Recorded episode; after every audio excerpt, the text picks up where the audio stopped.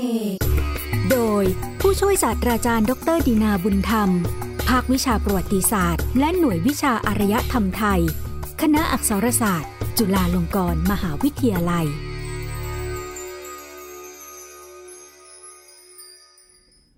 ยนอุตสาคเน รายการมนสเสน่ห์สะท้อนวิถีชีวิต สังคม ศาสนาและวัฒนธรรม แห่งเอเชียตะวันออกเฉียงใต้ ชุด ยนโลกพุทธศาสตร์อุตสาคเน ตอนคติการบูชาพระโพธิสัตว์อวโลกิเตศวน ในเอเชียตะวันออกเฉียงใต้ตอนที่ 5 ดินแดนลุ่มแม่น้ำอิระวดี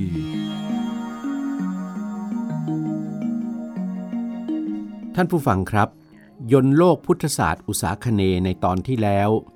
ได้เล่าถึงคติการบูชาพระโพธิสัตว์อวโลกิเตศวน ในภาคพื้นน้ำของภูมิภาคเอเชียตะวันออกเฉียงใต้สมัยโบราณ โดยเฉพาะ ในพื้นที่ที่เป็นปริมณฑลของสมาพันธรัฐศรีวิชัย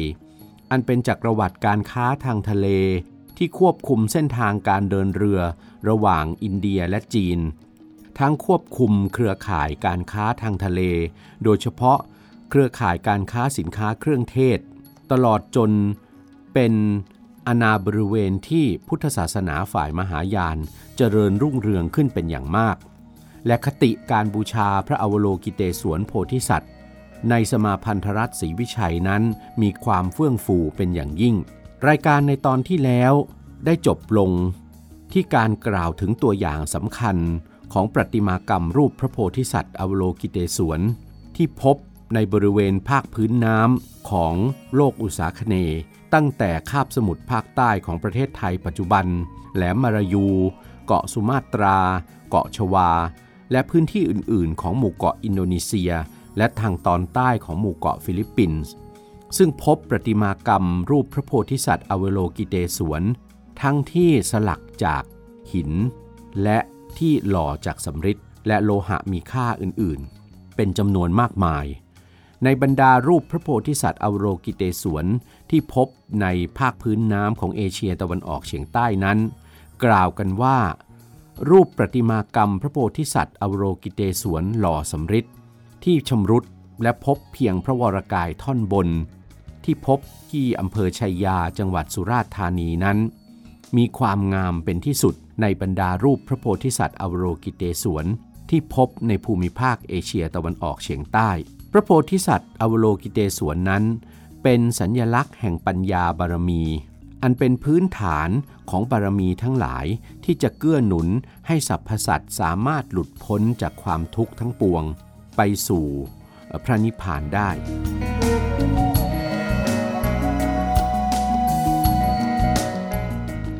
ยนโลกพุทธศาสตร์อุตสาคเน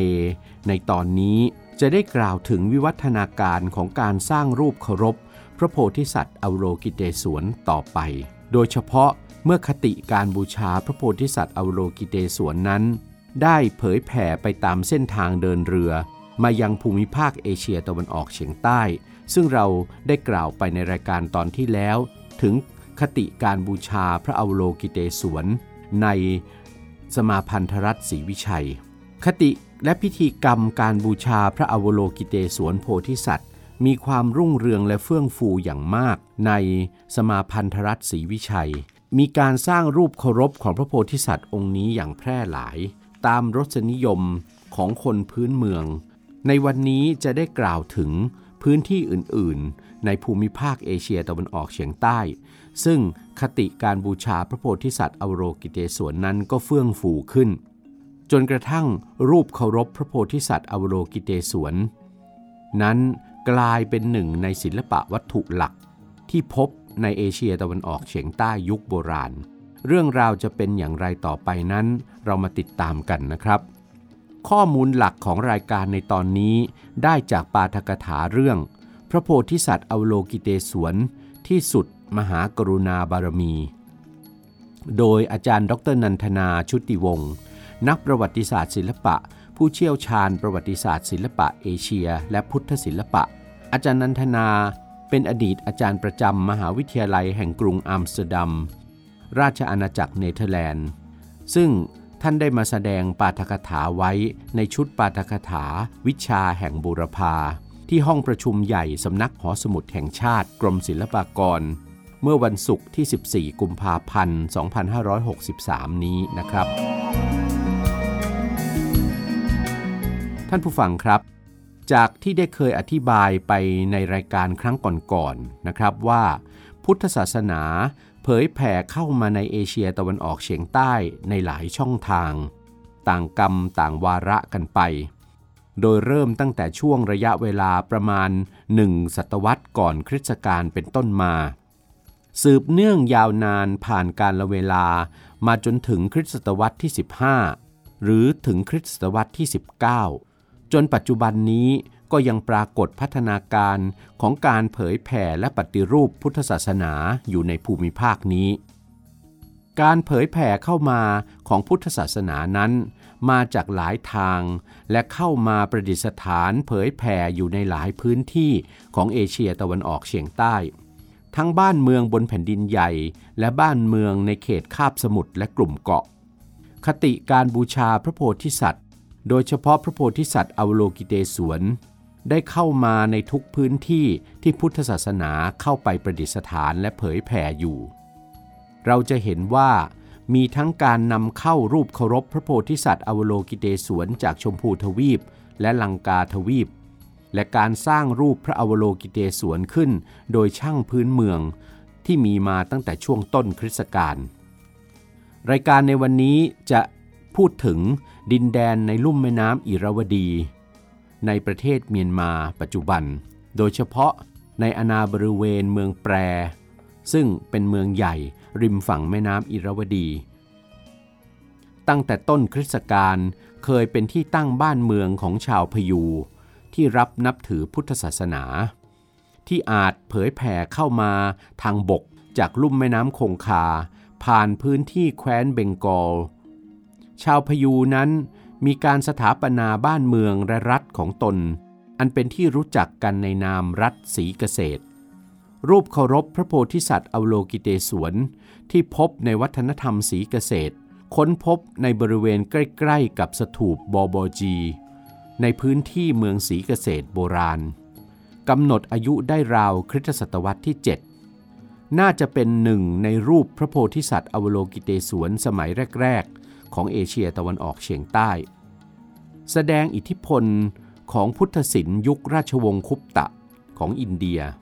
พระอวโลกิเตศวนองค์นี้มีสี่พระกร ประทับยืนในท่าเอียงสะโพกซ้ายที่เรียกว่าตริพัง แต่งพระองค์อย่างคนวันณะพราหมณ์ ทรงหนังกวางและสายทุรำเฉวียงพระอังสาหรือไหลซ้าย อันเป็นสัญญลักษณ์ของคนวันณะพราหมณ์ พระองค์ทรงชดามงกุฎ มีรูปจำลองของพระพระทยานิพุทธอมิตาภะที่ด้านเหนือพระเศียร เมื่อบ้านเมืองของชาวพยู และวัฒนธรรมสีเกษตร เสื่อมลงในราวคริสตศตวรรษที่ 9 ชาวพม่าซึ่งอพยพลงมาจากที่ราบสูงทิเบต มีจำนวนประชากรเพิ่มมากขึ้น จนตั้งบ้านเมืองเป็นประชาคมรัฐขึ้นได้ อาณาจักรของชาวพม่ายุคแรกคืออาณาจักรพุกาม สถาปนาโดยพระเจ้าอโนรธาหรือพระเจ้าอนิรุตซึ่งทรงครองราชสมบัติอยู่ระหว่างปีคริสตศักราช 1044 ถึง 1077 ความเป็นปึกแผ่นของอาณาจักรพุกาม เกิดจากการที่พระเจ้าอโนรธาทรงปราบปราม รวบรวมบ้านเมืองเล็กน้อยเข้าด้วยกัน โดยเฉพาะการทรงทำสงสงครามรุกรานอาณาจักรมอญทางตอนใต้ ที่พระองค์ทรงได้รับการชี้ช่องจากพระชินอรหันต์พระภิกษุมอญผู้ได้รับการยกย่องให้เป็นสังฆราชและราชครูในราชสำนักพมา่า พระชินอรหันต์ได้รับความเคารพศรัทธาเป็นอันดีจากพระเจ้าอนรธา ทรงตั้งให้เป็นราชครูท่านสำคัญของพระองค์ พระคุณเจ้าได้ถวายพระพรให้พระเจ้าอนรธา เสด็จกรีธาทัพไปตีอาณาจักรมอญเพื่ออัญเชิญพระไตรปิฎกของมอญจากกรุงสุธรรมาวดีหรือเมืองสะเทิม ที่ชาวมอญอ้างว่าคือดินแดนสุวรรณภูมิ อัญเชิญพระไตรปิฎกนั้นไปยังเมืองพุกาม นอกจากพระไตรปิฎกแล้ว ความเจริญทางอารยธรรมของมอญที่พม่าสืบทอดเอาไป ยังรวมไปถึงพุทธศาสนาฝ่ายเทรวาสอักษรมอญ และศิลปกรรมทั้งหลายทั้งปวง ตลอดจนได้กวาดต้อนเอาราชบัณฑิตนักปราชญ์ทั้งหลาย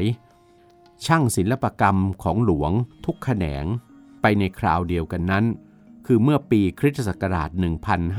1057 ดังปรากฏข้อความในพงศาวดารพม่าฉบับหอแก้วว่า พระองค์ตรัสสั่งให้พลทหารขนเอาพระไตรปิฎก30สำรับ บรรทุกหลังช้างเผือก 32 ช้าง อันเป็นช้างคู่พระบารมีของพระเจ้ากรุงสเทิม แล้วพระองค์ทรงตรัสให้พลทหารอารัธนาพระบรมธาตุพระโลมาธาตุของสมเด็จพระสัมมาสัมพุทธเจ้า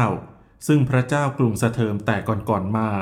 ได้ทรงบรรจุไว้ในกระเช้าแก้วรัตนะนั้น ขึ้นบนหลังช้างเผือกสองช้าง แล้วพระองค์ก็รับสั่งให้พระเจ้ากรุงสเทิมแลพระมเหสีทั้งปวง กับรับสั่งให้เก็บชาวช่างวิเศษและช่างต่างๆ และพลทหารราษฎรทั้งปวง กับศาสตราอาวุธเครื่องประหลาดทั้งปวงเสร็จแล้ว พระองค์ก็เสด็จกลับกรุงพุกาม อารยธรรมความเจริญของชาวมอญจึงเคลื่อนจากกรุงสเทิม ไปสู่กรุงอริมัตนนคร หรือนครพุกาม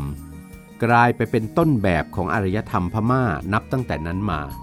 พระเจ้าอโนรธาทรงได้รับยกย่องเป็นมหาราชพระองค์สำคัญ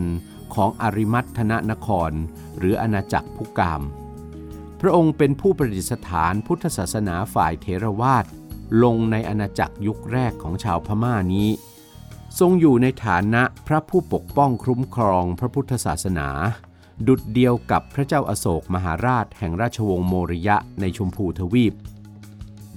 นอกจากจะทรงรวบรวมพระบรมสารีริกธาตุมาไว้ในราชอาณาจักรของพระองค์แล้ว พระเจ้าอโนรธายังทรงรวบรวมคำพีพระไตรปิฎกมาจากทั้งอาณาจักรมอญและเกาะศรีลังกา อย่างไรก็ดี พระเจ้าอโนรธาทรงเคารพศรัทธาในพระโพธิสัตว์อวโลกิเตศวน โดยเฉพาะพระโพธิสัตว์อวโลกิเตศวนในปางที่เรียกว่าพระโลกนาถ คือพระผู้คุ้มครองโลกและสรรพสัตว์ตามคติที่มีมาในลังกาทวีป ทรงให้ความเคารพในพระโลกนาถเป็นอย่างยิ่ง ดังได้ค้นพบพระพิมพ์ รูปพระอวโลกิเตศวนโพธิสัตว์ ที่มีจารึกแสดงว่า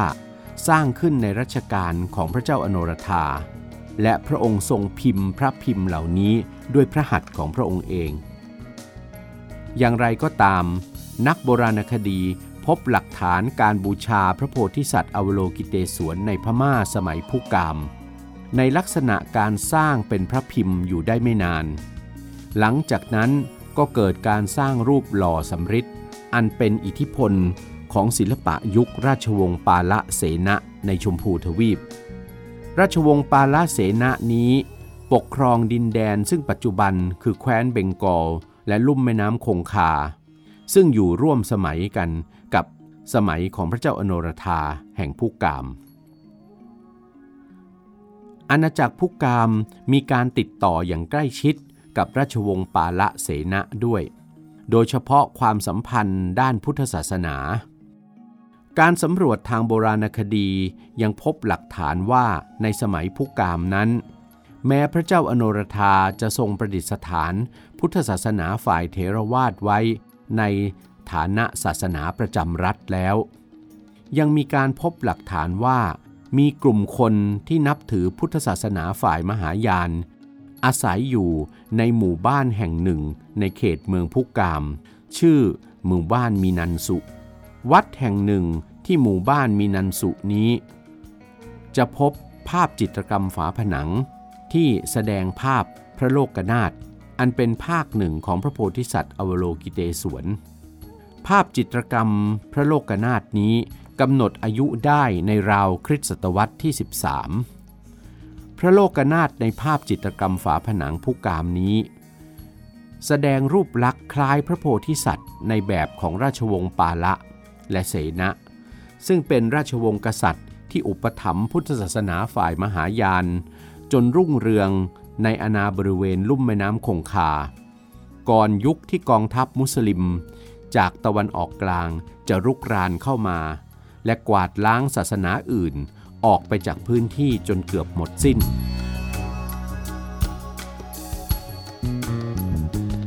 หลักฐานงานพุทธศิลป์อีกชิ้นหนึ่ง ที่แสดงให้เห็นว่าในสมัยอาณาจักรพุกามนั้น มีการสร้างอารามในพุทธศาสนาฝ่ายมหายาน ได้แก่ งานศิลปะที่พบในวัดอภัยทาน หรืออเบยดานา ได้แก่จิตรกรรมฝาผนังในคูหาของพระเจดีย์วิหารอภัยทาน แสดงภาพสวงสวรรค์ อันเป็นที่ประทับของพระโพธิสัตว์อวโลกิเตศวน วิหารอภัยทาน เป็นอารามใหญ่โตในบริเวณศูนย์กลางของอาณาจักรพุกาม ในถ้ำกลางวัดวาอารามที่ส่วนใหญ่ เป็นศาสนสถานของฝ่ายเถรวาทเป็นเครื่องสะท้อนให้เห็นว่า ทั้งกษัตริย์และพุทธศาสนิกชนชาวพม่า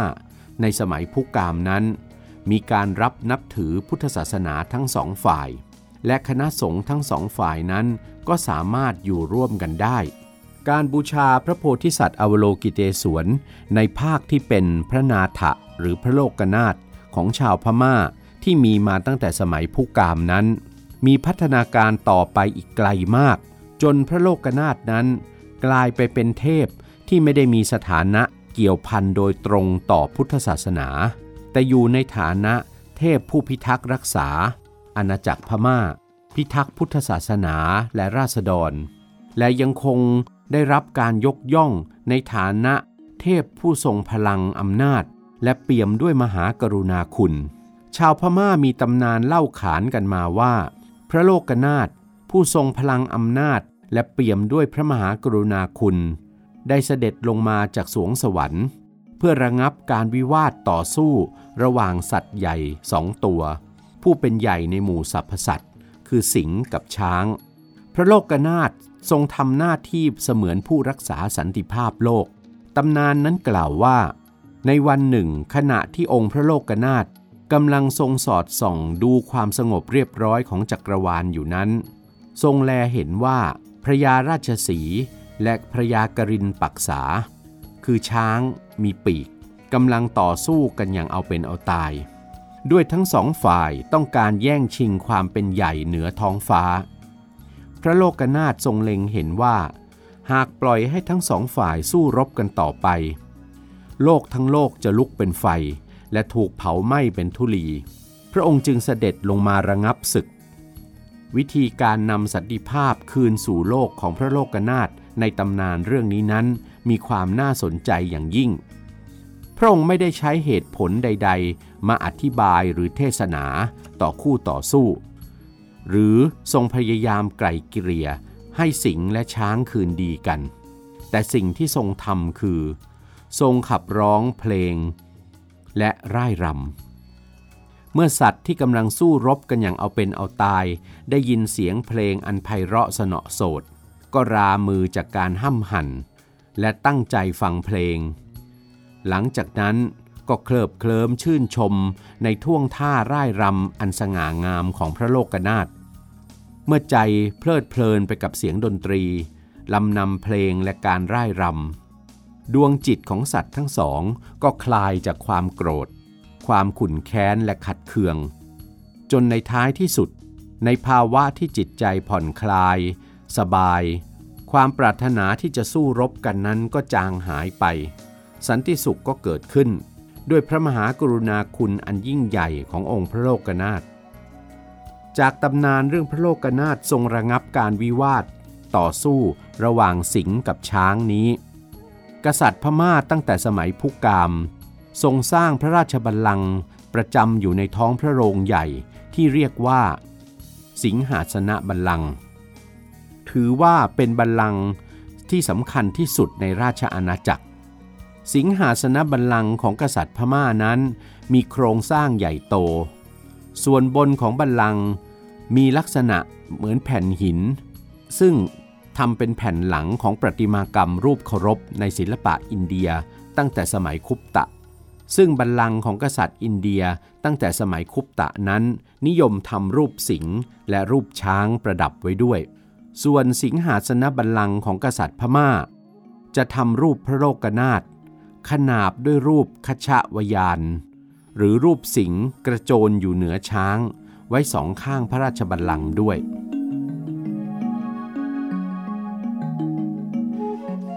ประติมากรรมรูปเคารพพระนาถะหรือพระโลกนาถที่สร้างกันต่อมาในสมัยอังวะและสมัยมันดเล คือระหว่างคริสตศตวรรษที่ 16 ถึง 19 นั้น มีลักษณะต่างไปจากรูปลักษณ์ของพระโพธิสัตว์อวโลกิเตศวนที่เป็นต้นแบบในศิลปะอินเดียโดยสิ้นเชิง ประติมากรรมพระโลกนาถพม่านั้นทำเป็นบุรุษรูปงาม ทรงเครื่องกษัตริย์ ที่กำลังร่ายรำด้วยลีลาท่าทางที่สง่างาม พระหัตถ์ทั้งสองจีบและตั้งขึ้นได้องศา พระพักเชิดเล็กน้อยแสดงถึงความสุข ที่พระบาททั้งสอง มีชิงติดเอาไว้เพื่อให้จังหวะดนตรี แสดงให้เห็นว่า พระองค์ทรงเล่นทั้งดนตรี ทั้งร้อง ทั้งรำด้วยพระองค์เองทั้งหมด คติการบูชาพระอโลกิเตศวนโพธิสัตว์ในพม่า ที่ทำให้พระองค์องค์พระโพธิสัตว์อโลกิเตศวนนั้น กลายไปเป็นพระโลกนาถพระผู้ทำรงสันติภาพด้วยพระมหากรุณาคุณนั้น เทวตำนานเรื่องนี้ ดูเหมือนจะสะท้อนให้เห็นว่า ในการระงับความขัดแย้งทั้งปวงนั้น มนุษย์เราอาจจะไม่ต้องการเหตุผล ข้อมูล หรือตักกะใดๆ มาใช้แก้ปัญหาความขัดแย้ง เพราะคู่ขัดแย้งนั้น ต่างฝ่ายต่างก็มีเหตุผลของตน เชื่อมั่นยึดมั่นในความเห็นของตน เกินกว่าจะเปิดใจรับฟังความคิดเห็นหรือเหตุผลของฝ่ายอื่นได้ ยิ่งไปพูด ยิ่งไปสอน ยิ่งยกเหตุผลมาอธิบาย ก็อาจยิ่งทวีความขุ่นข้องหมองใจให้มากขึ้นไปอีกวิธีการสร้างสันติภาพ ขององค์พระโลกนาถ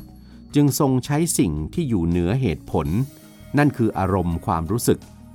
พระองค์จึงทรงทำในสิ่งที่จะเร้าความรู้สึก ฝ่ายกุศลให้เข้ามาแทนที่ความรู้สึกฝ่ายอกุศล ในกรณีนี้ พระองค์ทรงสร้างความรู้สึกเพลิดเพลินสบายใจ ผ่อนคลายให้เกิดกับผู้ที่เป็นอริกัน ด้วยศิลปะแห่งการดนตรี การขับร้องและร่ายรำจึงจะเห็นได้ว่า ศิลปะนั้นเป็นเครื่องมืออันทรงพลัง ที่จะช่วยปลอบประโลมใจของสัตว์ทั้งหลายได้เป็นอย่างดี ไม่ว่าจะเป็นวรรณศิลป์ทัศนศิลป์ คีตศิลป์ นาฏศิลป์ ศิลปะแขนงต่างๆ ล้วนมีผลต่อจิตใจและจิตวิญญาณของสิ่งมีชีวิตทั้งปวง และศิลปะนั้นสามารถนำเราไปสู่สันติภาพได้ พระโลกนาถในความรับรู้และศรัทธาของชาวพม่าแต่โบราณ จึงเป็นเทพแห่งสันติภาพ ผู้ทรงช่วยมวลสรรพสัตว์ด้วยพระมหากรุณาคุณและพระปัญญาคุณ อันยังคงเป็นคุณสมบัติที่สำคัญยิ่งของโพธิสัตว์จริยาเอาไว้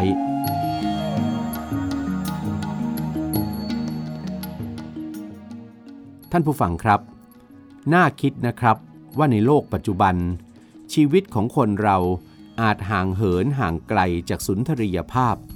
ทั้งความงามจากธรรมชาติ และความงามที่มนุษย์สร้างขึ้นทำให้เราเน้นต่อสู้กันด้วยเหตุด้วยผล และเพิกเฉยต่ออารมณ์ความรู้สึก อันเป็นสำนึกสำคัญของความเป็นมนุษย์ หากสังคมของเราในเวลานี้ให้ความหมายและความสำคัญต่อศิลปะในพื้นที่ชีวิต และพื้นที่สาธารณะกันให้มากขึ้น จิตใจของคนเราจะละเอียดอ่อน อ่อนโยน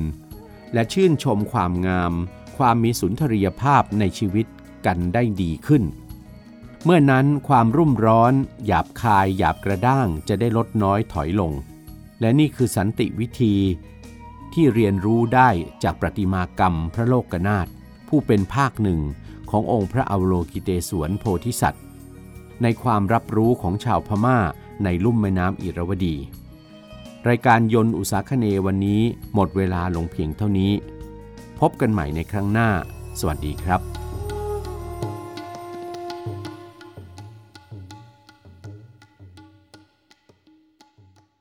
ยนต์วิถีดูชีวิต เรื่องประวัติ ศาสตร์ และศิลป์ในเอเชียตะวันออกเฉียงใต้ ฟังในรายการยนต์อุตสาคเน